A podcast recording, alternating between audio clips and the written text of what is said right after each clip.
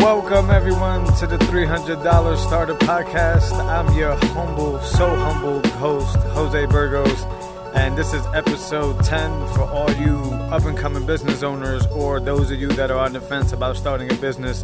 This is the podcast for you. Value is rare to find nowadays, actual, genuine value, and um, you can never get enough of it. It's one of those unlimited resources. You can always get more and more you know benefits from value right? So anyways guys this week's episode i believe episode 10 uh, i could be wrong on that but i'm pretty sure it's episode 10 um, it's going to be on just ways for you to to save on starting a website right? So there's a lot of different things that you need to understand about starting a website. Um, there's a lot of different aspects to starting a website and there's two different thought philosophies, at least in my opinion, thing is using services like Squarespace, Wix. Um, those are just the two of the top ones, but there's a bunch of examples. Uh, WordPress.com is actually an example of that as well. Uh, there's a difference between WordPress.com and there's a difference between WordPress.org. Something you guys need to, um, you know, that I wasn't aware of and I had to learn the hard way, literally.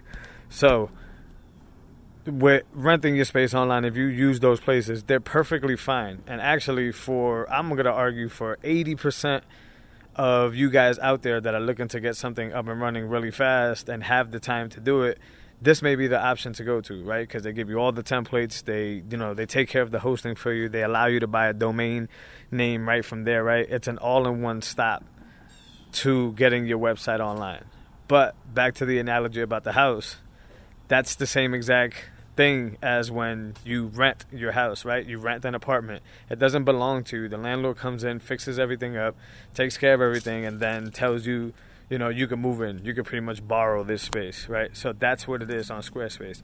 Now the problem with that, in my opinion, is is because they do all this for you, they tar- they charge you top dollar, right? I think there's about like two hundred and forty dollars a year um, to set up a Squarespace account. The last time I checked, uh, and they control everything. So they control, you know, your space. They can build new stuff. They could take away stuff. They could dictate everything that they want to dictate because you're renting from them. You don't own any of that stuff.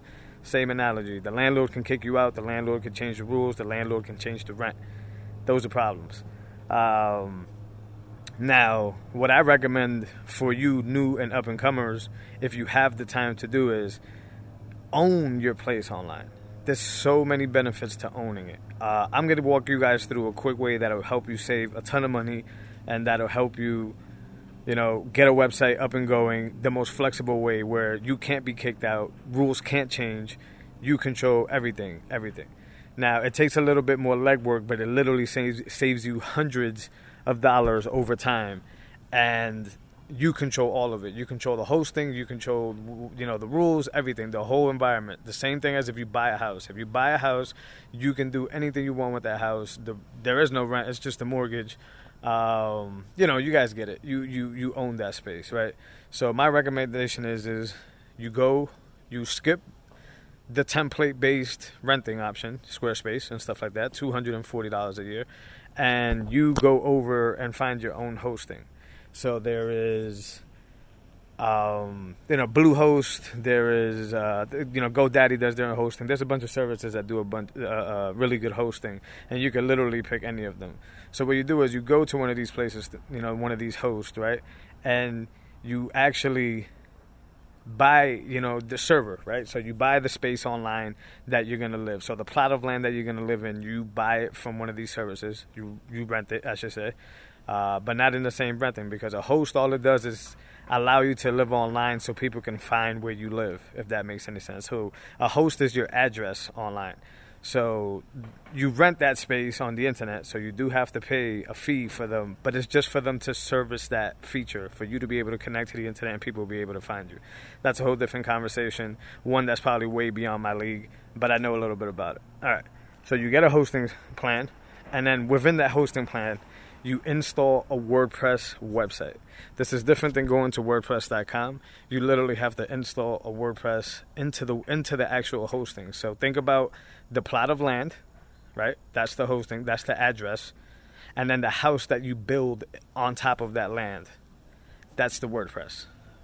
Uh, let me repeat that in case it didn't make sense. So the plot of land is the address. That's your hosting, and the actual house that's built on that land is your WordPress install, right? So the WordPress is free. You do not pay for the WordPress. Most of these services actually give you an option to you know, install WordPress right after you finish hosting, right? Because if you're hosting, you're most likely going to be using it for a website, even though you could do it for other things, file management and stuff like that. Okay, I don't want to get too geeked out on here, but that's what you guys need to do. And then from there, WordPress is literally an unlimited toolbox of things you can do. Building a website, you could use uh, drag and drop uh, stuff like Elementor.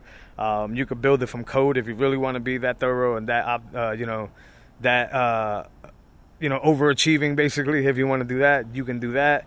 Um, the, the, the the plugins are limitless. They're endless. There's e-commerce plugins. Uh, there's you know Facebook Pixel uh, plugins for all the marketing that you'll be doing. There's so many things that you could do with WordPress. It's literally unlocked for you to do whatever you want. You could do a mixture of code and you know drag and drop stuff. Uh, you can post blogs. You can post images. It's literally your space online. You own it. Your plot of land online that's the way to go. And all you pay is minimal. You just pay for the hosting, which is much cheaper a year than any of the uh, you know Squarespaces of the world. So very important, guys, that if you want to save a ton of money, you can actually do this. Um, if you want to save a ton of money, you can actually own your place online and not rent it. You could go through WordPress. You can do a little bit of legwork, but the benefits are, are immense. Own your spot online. You know, don't rent it because you don't want the rules to change. You don't want to get kicked out, and anything that you've done from there gets erased from you know. Like if they decide to change a certain feature, you're gonna have to scramble and figure it out. Uh, with WordPress, it's developers, um, you know, out there that are making plugins, and companies make plugins in order to extend your WordPress website. And this is, you can literally Google WordPress benefits, and you're gonna see a long list of things that you can do that you'll never be able to even come close to doing with um, uh, Squarespace, sorry, and Wix.